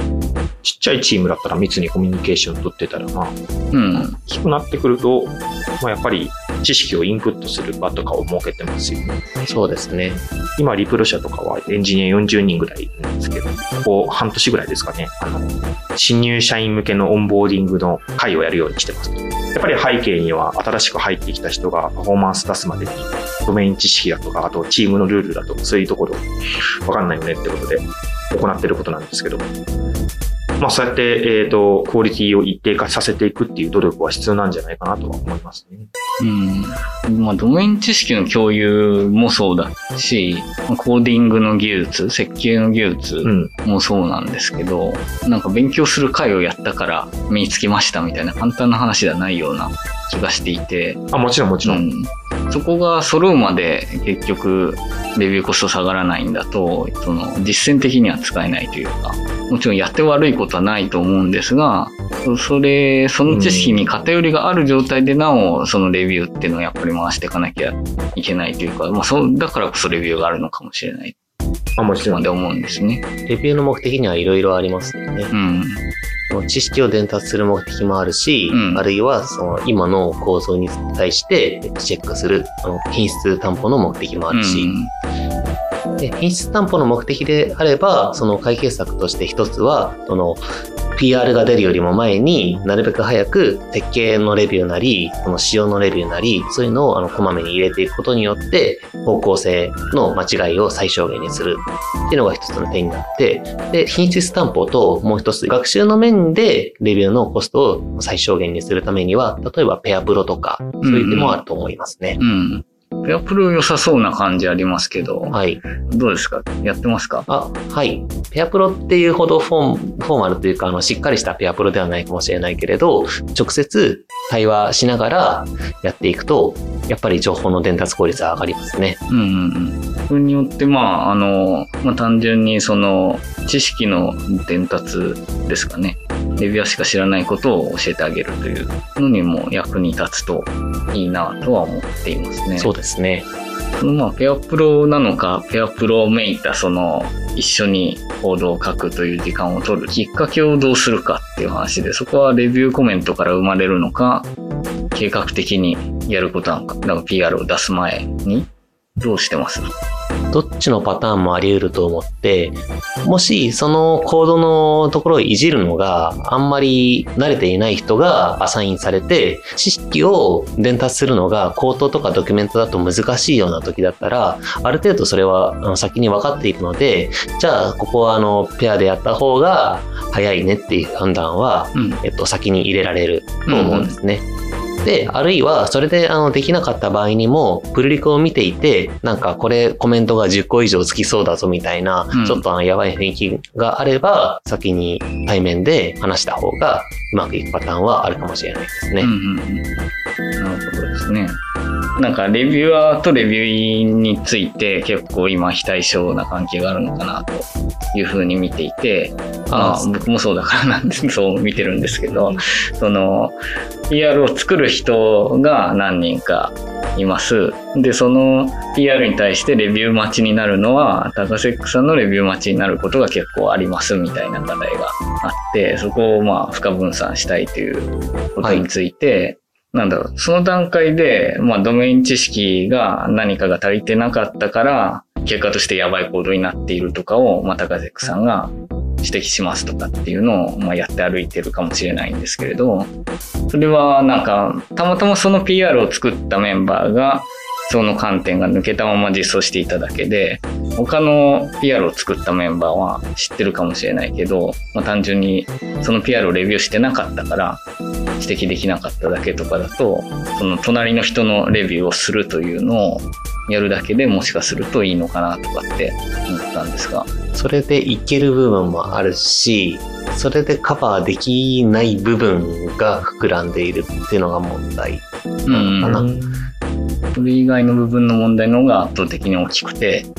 えっ、と、古くからいるから分かる部分っていうのが大きくなってしまっている。そのコードベースというか、はいまあプロダクトがってことですかね。ワンリポですか？はい、アプリ自体はワンリポです。うんうん、あれですよ。太田さんの場合とは逆のパターンっぽい感じがしますね。あっちはあのマイクロサービスでいろいろサービスが分けていて、そうそうそうむしろその、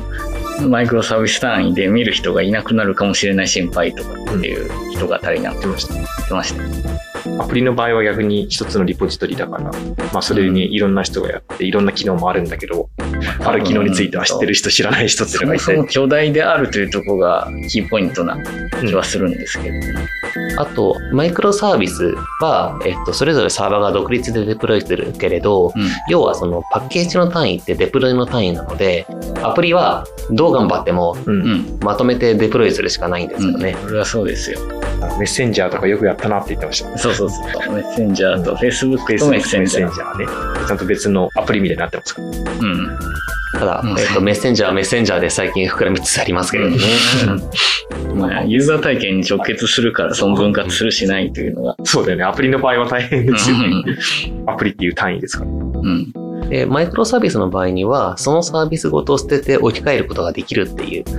部分を意識すると、えっと、もう、えっと、サービスオーナーが、うん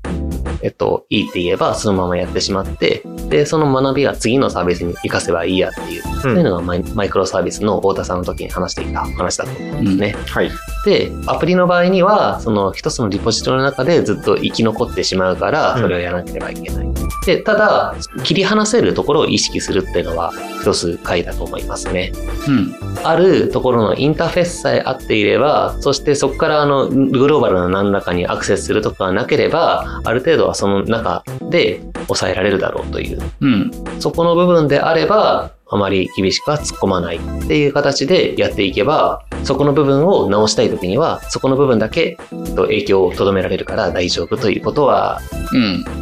まあ、なるほどね。だから大枠としてマルチモジュールみたいなのを、まあ、切り、切ってしまいますという前提があって、そうすると、まあ、多少おかしなコードが入ったとしても、その影響範囲はある程度歯止めがかかるので、レビューが要求する水準がちょっと下げられるから楽になるというそういうことですことですよね。同じリポジトリとかなんか触りやすいとこだったら、なんだろう、なかなかうまくいかないかなっていうふうに思ってます。と、なんでかっていうと、ちょっと微妙なコードって局所的に入ることあの少なくないですか？結構広い範囲で値を受け渡すときに変わっていくというか、引数から変わっていくみたいな感じで、分散して入っていくので、あ、そういう渡し方をするみたいな、あるような気がしてて、なんかモジュール単位で逃がしてるって言ってても、いじりやすくしてたらそれだけでもうすぐに、これ分離してたのに見つけ都合になっちゃってるとかあると思うんですけど、それをする前に、多分、あの、止められるためには、PR レビューよりも前にインターフェースをレビューしようっていうところになるんじゃないかなと思います。うんうん。それで、ああ、まあそうね、厳密にしようとしてたら全部のフルリクとかをレビューしなきゃいけなくなって一足するわけですね。うん。どうやって自分のレビューで開発速度を下げないかというのは、非常にこう自分の身にも思い当たるめちゃくちゃ痛い話ですね。まあ共有値にできてるといいんですけどね、そこのなんかあのインターフェースのところっていうのが。でもな、うん大体やっぱ時間経つとそういうのって薄れていくし、弱いんですよね、あの規約というかこういう風にしましょうっていうのを決めるっていうのは。うん、ルールが、なんだろう、その独自性のあるものであれば、ああるほどこう、共有は難しくなってくる。結局それを使うか使わないかっていうのもケースバイケースになるから、うんそれをルールとして定めてしまうと、じゃあそのルールを使うの使わないのっていう議論が、えっと、生まれてしまうと、うんかえってその効率を落とすことにつながってしまう。うん。まあモジュールを切るとか依存の方向をまあ管理するとかっていうのは、まあ言語的というかビルドシステム的に厳密にできると思うんですけど、それを厳密にやったところで概念的な見つけ都合っていうのは発生するから、そうならないようにしましょうって言うと結局ルールが必要になってくるから、うん。そのルールと何らかのビルドシステム的な機能とがうまく合致するとこにみんながいければいいんだけど、もうそれは結局情報共有の問題に戻るだけだよなっていう気はしなくもないですね。やっぱりいける部分といけない部分を見極めて、全部を一つの解決策で解決するんじゃなくって、なるべく軽減できるような策をいくつも打っていくっていうのが一般的なことになりますかね。その部分になった時に、これはこうだよねっていうケースバイケースっていうのが人によってまた違うっていうのがですね、出てくるわけですね。まあ本当に進めながらやっていくしかないっていううん。気はしておりますと、個人的には。ルールベースじゃなくてなんかもう、できることベースでこう分けても、今度はビジネス上の要求が変わった時に柔軟に対応できないとかいうのも出てきたりしてですね。この話はもう延々とで言いますね。延々とできますね。まあ、あとレガシーが巨大なアプリの中にレガシーがあるパターンっていう奇遇ですが私も同じようなアプリをメンテしてるんですけれどもそのパターンはレガシーがあること自体を除去できればそれはいいよねっていう話がさっきもあったんですけれどもレガシーがあると面白いのは新機能開発で新たなレガシーを日々生産するそういうフォースが働くんですよね。あるレガシーの部分と強調して動く新機能を作らなければいけないときに新機能部分も何やらレガシーな書き方で書かれると。でそこに対して人によってはもうそうするしかないみたいな諦め的な書き方をすることも結構多くてそうすると本当に雪だるま式にレガシーが増えていって本質的にはもともと放置されていたレガシーが悪いといえば悪いんだけど割と最近作られたレガシーというのがいっぱいそこら中にあるなみたいな世界がすぐ来てしまうんですね。そうですね。でそこを防ぐために新機能を作るときにレガシーのものを触りつつもできるだけ理想的なモダンなものにするモダンなものを置いてレガシーとの橋渡し部分を小さくするみたいな技術が結構大事だなと最近思っていてまあ本当はレガシーを消したいんですよ 消したいんですけれどもとはいえこうビジネス要件でいろんなものが生まれていく中で生まれていくものの中に新しいレガシーを作らない技術ってそこはある程度技術でカバーできると思っていて腐敗防止層をどう作っていくかということですね。それをやるとだいぶいいかなとかっていう気はしてます。そうですね。どこまで守らなきゃいけないかっていう点を明確にして、じゃあここの部分は守る、ここの部分については諦めるっていう、そういう判断をこう考えていくっていうのは大事ですね。うん。まあ、いつ何時もこのレガシーを除去していいよっていうチャンスが来た時に、いいよって言われたからやろうとしたらもう自分たちが生み出したものですでにでかくなっていたみたいな、そういうことにならないように、消してもいいよって言われた時によし消すぞって言える体制をこう残しておきたいですね。そうですね。うん。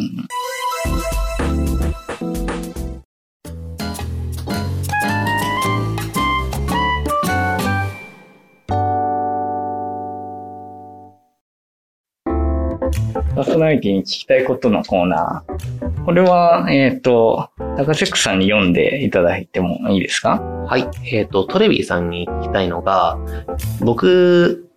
結構あの、後回しにしがちなんですけれど、いろんなことを。はい。で、だけどトレビーさんって気づいたらすぐに動くような、そういうあの動きをしていることが多いと思って、うその行動力ってどっから出てるんだろうなっていうのがすごく知りたいです。うんまあ、言うて、私多分高セックさんが思ってるよりもずっとずっとだらけてますけどね。う。うんん。ただ、まあ、意識してることは、あのー頭の中にこれをやらなきゃっていうふうに残ってる状態がずっと続くって不健全だなって思ってるので、その不健全さを正すために、とりあえず行動するっていうのは、やれることについてやってますね。それが膨らむとですね、逆に動けなくなっちゃうんですよね、僕。お、というと、はい。なんか、やらなきゃってなっていると、うんやらなきゃいけないことが、あの、小さいうちはう、ん。小さいからすぐにできるだろうって思って放置してしまうんですけれど、はいそれが少し時間が経つと、やっていない状態に対してうん、それを保ってしまうような心の動きがあって、なんか多分完璧主義みたいなものが、うん。ちょっと混ざってると思うんですけれど、こう、やるとしたらちゃんとやりたいって思って、うんうんで、そこで手が出せなくなる。うん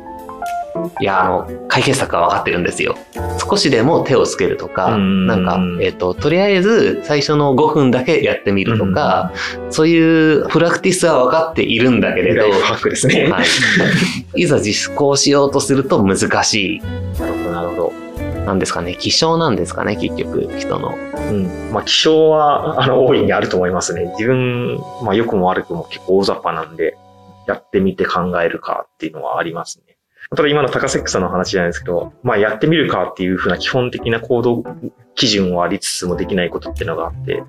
あ、それ何かっていうと、大体アクションまで落とし込めてないやりたいことなんですよね。あ漠然と、まあ、PC とかもういらないから処分しようっていうふうに今あるんですけど、もう半年ぐらい 放置したまま置いてあるんですよね。わかります、わかります。結局具体的になんかアクションまで落とせてないんですよね。起動して、なんかファイルとかあるかもしれないからバックアップするって言うんですけど、何をバックアップするかとか全然インストールできてなくて。PC リサイクルのページ、あの、サファリのタブにいるんだけど、うんまだできてない。そうそうそうそうそう、そういうやつ。で、そうしてるうちにだんだん市場価値下がっていって、なんか、ダメなんですけど、まあお金じゃないんですよねあー。そうそうそうそういうなのね。そうそうそうそう。あの、2016年モデルの MacBook Pro なんですけど、うん。もう半年ぐらい経っちゃった。わかりました。あのトレビーさんも僕と同じだってわかりました。うん、いや、そう、そういうところ全然あります。ただまあ意識してるのはそうですね。まあ、あの何か動けるところがあったら動くってところですね。うん膨らんでいくときになんかこれっていうのはこのまま何もしないなっていうのが見えるので、うん。だったらなんか酔った勢いでも何でもいいので勢いがついたタイミングで手出しちゃうみたいな。あ酔った勢いってのはいいですねそう。ですなんか、あの、酔ったではないけれど、勢いを借りるってのは、あ、そうそうそう。いいですね。うん俺はこれをやるぞって、ツイッターで宣言したらやれるみたいなのもあったりしますね。逆に私が高関さんに聞きたいのは、その、週3日働いて、まあ週2日は勉強のためとって、その2日を有効活用するテクニックじゃないんですけど、まあたまにその、だらけちゃうことがあるっていうのは先ほど伺ったんですが、なんだ普段どういう、なんだメソッドを使って自分自身を奮起させるかっていうのは聞いてみたいですね。うんと、そのためには、やっぱり自分のいる場所が変わると、モードが変わるので、それを意識するっていうのはありますね。はいはいはい。場所を変えても自分自身に環境変わったから動くよねっていう状態です、ね。はい基本的には自宅でやるというよりは別の場所で何かやるっていうことが多いってことですかね。自宅に仕事部屋を作っているので、うん、そこに入るとちょっと気分が変わります。ああ、モードを変えて。なるほど。結構デザインパターン変わりますね、それうん。うん、仕事部屋すごいですね。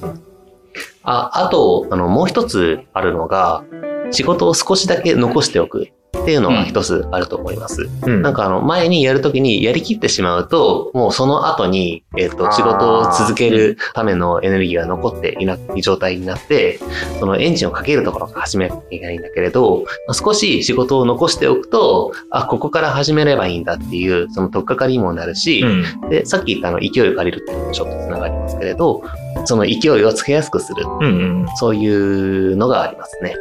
特に作業系だといいですね。うん、そう。いう結構いいですね。僕も割とやったりします、それ。やってるうちに集中できるっていうか。うん。うん、まあ、よくキリがいいから帰るみたいな、まあ、話もあって、それはそれで気分がいいんですけれども、うん、キリが良くなくても帰る時の、こう、言い訳にも使ったりして、もう一個、もう一個、ライフさせて。ライフ絶対これ、最後このタスクだけだから、はい、あえて今日夜中やんなくても、うん明日やればスッとできるから、うん、むしろその方がその先の勢いがつくから、うんうんうん、いいんだと言い聞かせて帰るとかっていうのはまあありますね。なるほどですね。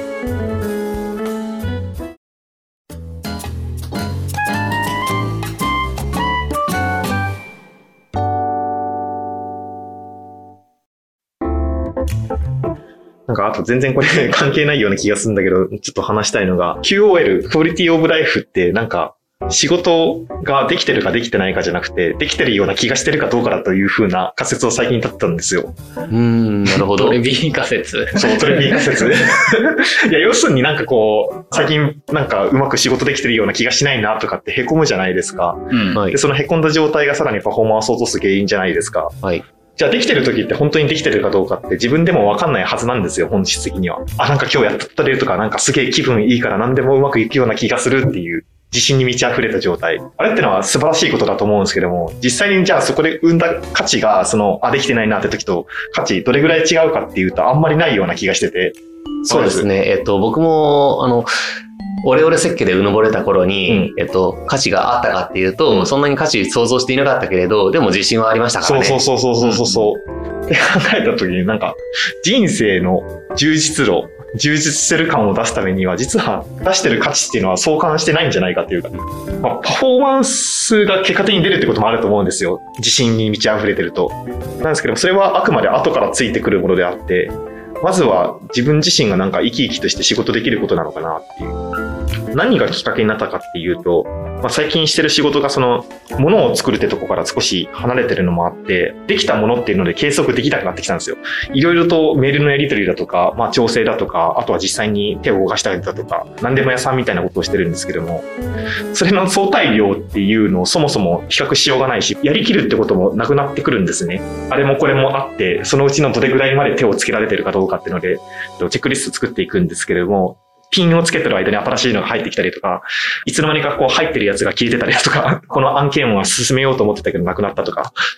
あったりして、なんかもう、おばやわやしてるんですね。ってなるとなんかあの、以前はこういうやることが決まってて、それをやることによって、あの自分はやってるっていうので勢いつけてるすることができたんですけど、今っていうのはなんか、そういう測り方じゃ測れないなって思ったんです。なんでそんな時にちょっと一つ浮かんだ仮説が、何かをやったこととかでこう、成果っていうのを何かしら定義して測るんじゃなくて、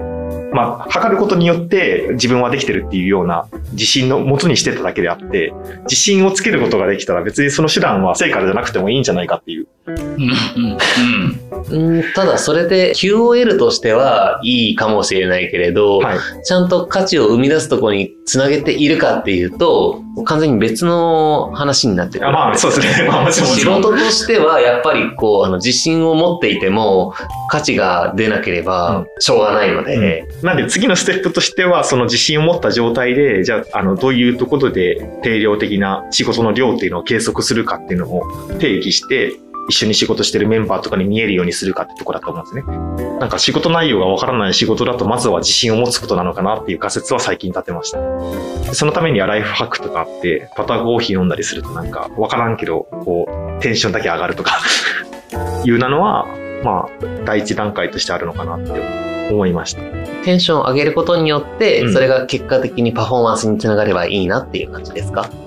まあ、まずは、その働いてる時に、ドヨーンっていう風にしないってところが第一段階だったかもしれないですね。うん。どどよんとしてたんですか？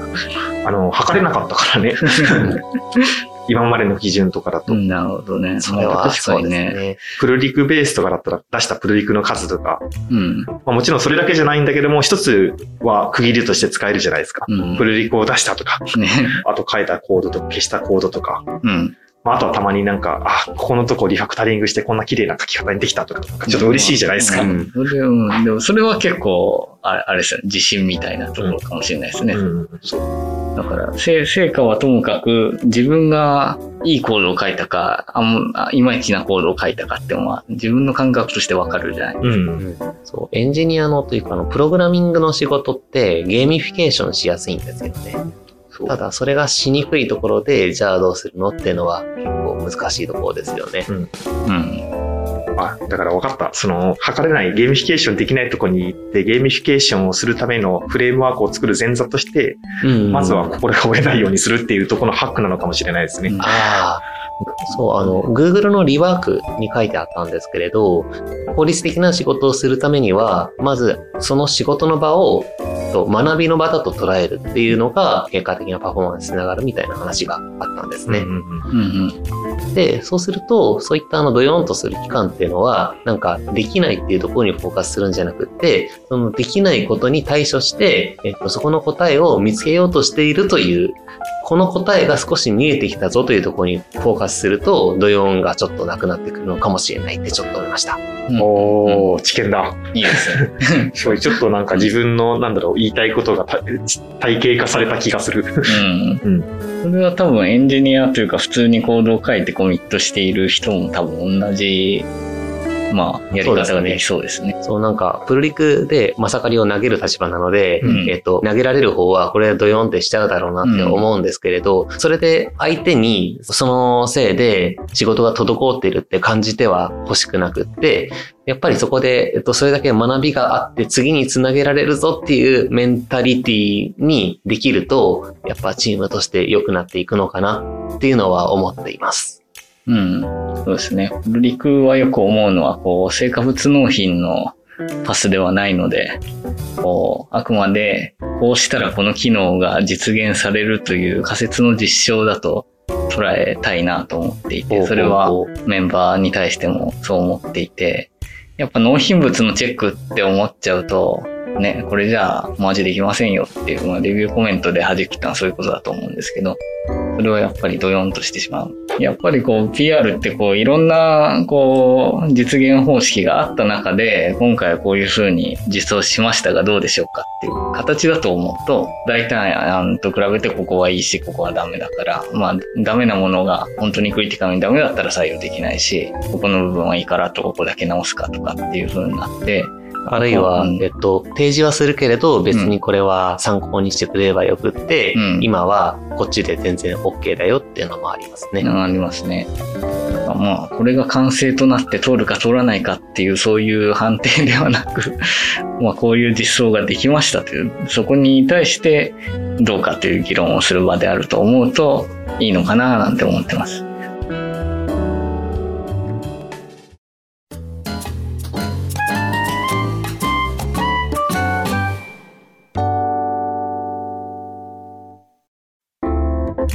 じゃあ、えっ、と、続きまして、バンジュンさん向けに質問があるということなので、高瀬さんお願いしてもいいですか？はい。えっ、と、バンジュさんに対しては、すごいあの、基礎力が手堅いなと思って、何かを調査するときにも、基礎の部分からちゃんとあの調査をして、あの、こうだっていう話をする、あの、すごく手堅い、その基礎力と、あと継続力があるなっていう、そこを尊敬してるので、うんそういったのをあの続けていく力とか、なんか調べていく力みたいな、そういう源が知りたいです。なるほど。まあ基礎力はそのさっきの低レイヤーみたいな話で、継続力っていうとどういうものの？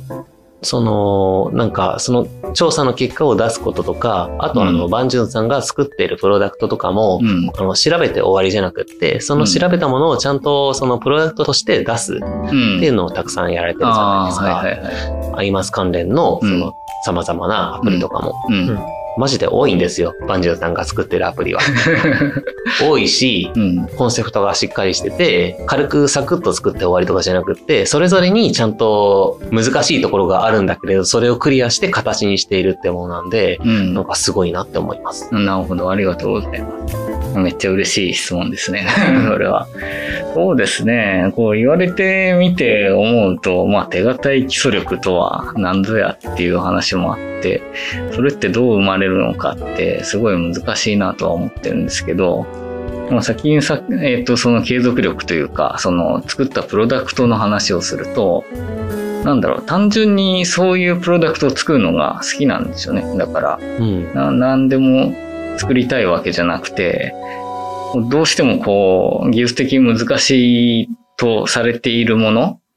が1ネタあるようなプロダクトを作るのが多分好きなんじゃないかなというような気はしていて、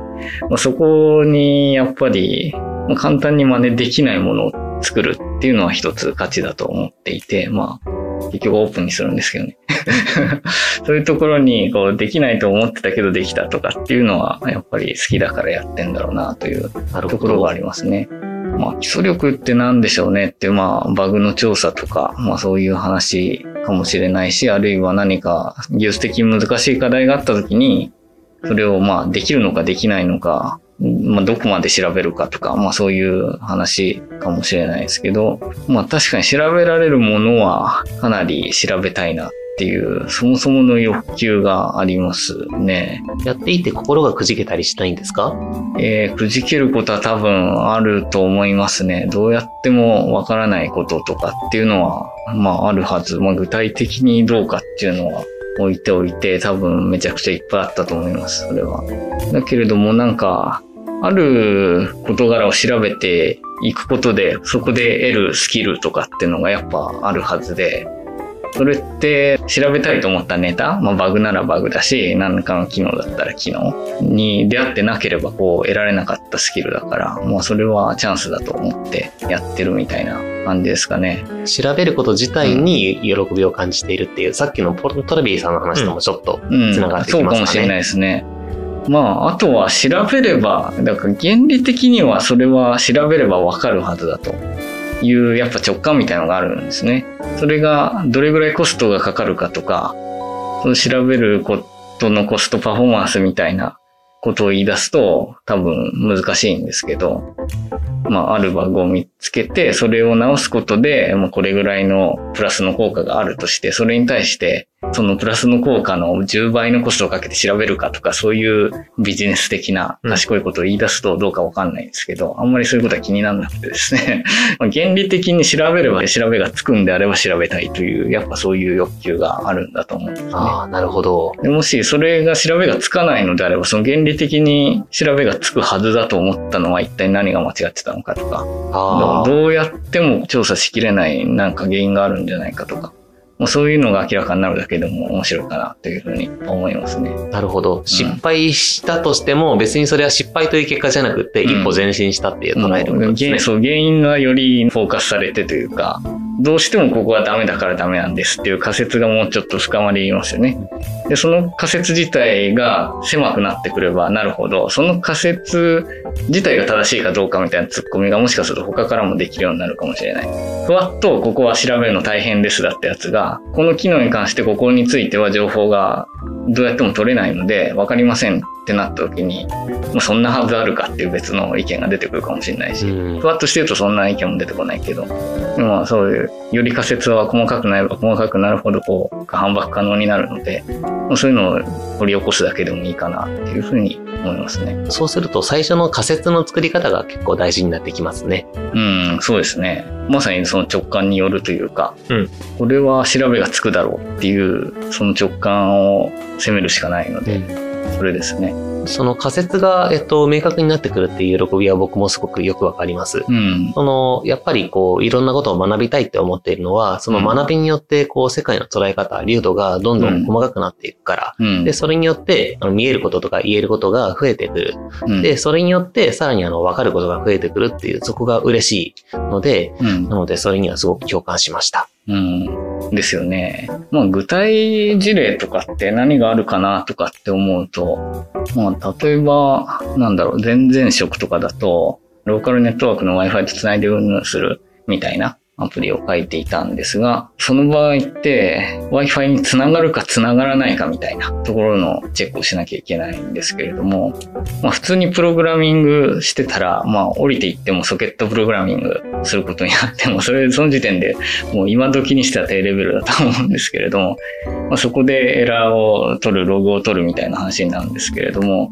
Wi-Fi につながるかどうかって、なんか原理的には前段階あるよなとかって思って、Wi-Fi をキャプチャーし出すんですよね。まあ、MacBook 使ってキャプチャーできるのかとか、まあそういうことを調べたりとかして、そうなってくると、いわゆるあの、L3 では情報が足りないってことが分かって、なんか Wi-Fi っていうのはパケットを交換してるわけではないということに気づくわけですね。パケットは L3 から上の話だから、L2 はフレームを交換しているということに気づいて、フレームは意外とルーターを、ルーターがあるネットワークではルーターをかまさないと到達しないとか、もうお互い見えてるのにルーターをかましたものしかアクセプトしないとか、まあそういうことが分かっていて、で、ルーターがない時には直接交換するとか、ルーターを介してお互いに直接見えてないものが Wi-Fi のフレームとして飛び交ってるとかっていうのが見えるようになって、でそうなってくると Wi-Fi につながるつながらないみたいなアプリ上のバグだったものが、まあ、Wi-Fi のフレームをキャプチャすることで、ああ、このフレームが飛んでるときはこけるし、そうじゃないときはこけないねとか、あるいは途中からチャンネル変わってるよね、なんか知らんけど、みたいな、いうのが分かってきて、それでまあ、より詳細な原因特定につながるみたいなのがあって、そういうのを一応やっとくと、もう次から気軽に、ああ、MacBook 1個あれば Wi-Fi っていうのは全部キャプチャできるんですよ、みたいな話になってきて、なんかもう次からはその得た知識を再現するだけなんで、なんかあっても特定できるみたいな、まあそういうのが楽しいですよね。強くなりますね。そうです強かった。思いのほか強かった、今の話。うん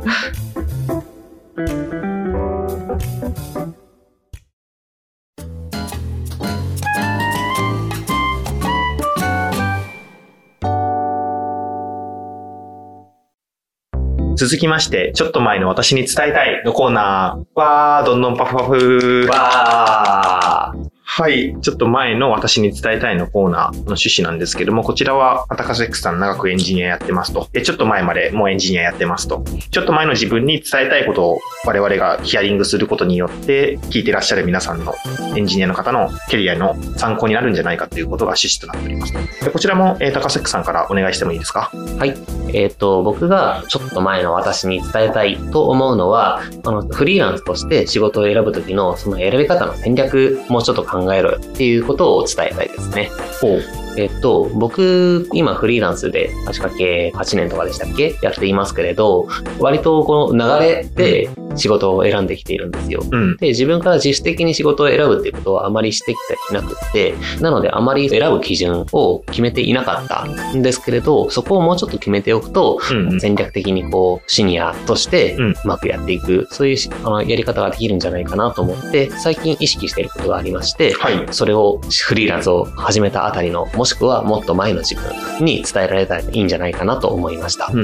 その戦略とは何かと言いますと、自分の戦場にはいくつかあると思うんですけれど、主戦場として自分がこれは価値を出すことができるぜっていうところ、あと、ここの戦場についてはあまりよくわからないんだけれど、でもここについては学習したいっていう、そういう戦場、あの、二つあると思うんですね。うん。で、その二つをバーターにして提示していくと、うんあのいいキャリアの広げ方ができるんじゃないかなと思っています。んつまり、何かその仕事を取るときに、自分はここの部分が強いので、ここについてはもらえる金額の分だけの価値は保証しますよっていうふうに言うことができる。で、もう一つ、他に自分はこういうことをやりたいので、そこについては、あまり力になれないかもしれません。で、だけど、それをカバーする分、あの、主戦場の方のスキルがありますので、その分、お値段としてはちょっと抑えることはできますというよううな、んうん。そういったあの、バーターの形で金額を提示することができれば、自分の値付けとしてもはっきりできるし、相手にも価値を提供できるし、しかも、えっと、自分はお金だけではない、その、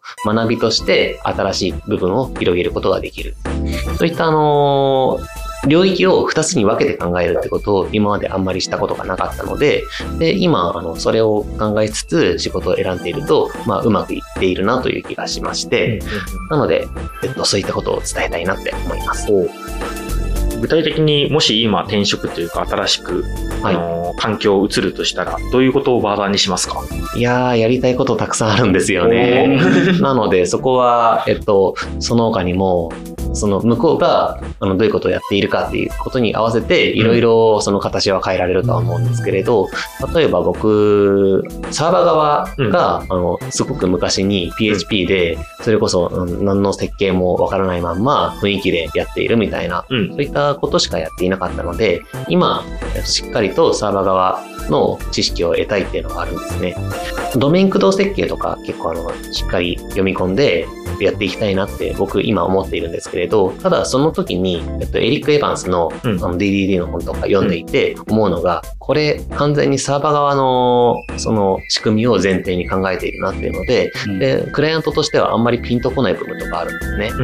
で、だけど、それはあのピンとこないのは自分がサーバー側の事情をあんまり知らないからなので、そこについてサーバー側のその自分の DDD の知識を検証する目的としても、そのサーバー側側の実装ができるようになれば、うんそうすればその知識があのどういうものだったかっていう知識が自分の中に根付くはず。うんうんなので、その結果、それと比較して、じゃあ、差分として、クライアントでは何をやればよかったのかっていう、そのクライアント側の知識のフィードバックにもつながるはずっていうふうに思うので、サーバー側結構やってみたいなっての思うんですね。サーバー側を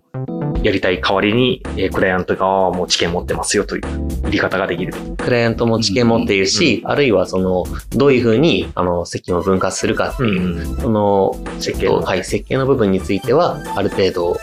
価値を提供できますよという、そういった売り方で自分を売り込むことはできるんじゃないかと思っています。うん、なるほど。あもしこのラジオを聞いていて、性的片付けのスカラとか、そういったあの言語で僕とやってみたいみたいな方いらっしゃったら、お声掛けください。いいっす。宣伝していそくこなんですね、今は。あ、でもやったことはないです。とはいえね、アプリとか使っててバックエンドがそうだったらマッチしますよね。うん。そうね、あんまりこう、考えたことなかったですね、この戦略は、私は。なるほどなと思って聞いてました。まあ、買う側からしたらちょっとなんか難しい感じがしますよね。やりたいっていうのは分かりつつも、じゃあそれを目的に取るというよりは、やはりこれまでやってきたことをベースに取るっていうのが主体にはなるかなとは思ったんですけど。うん。なのでそこも含めてマッチすることは必要だと思います。うん。で、あと、うん。主戦場でそれだけ価値は提供できますよっていう、その部分はちゃんとアピールできないと、うん。うん雇ってもらえないとは思います。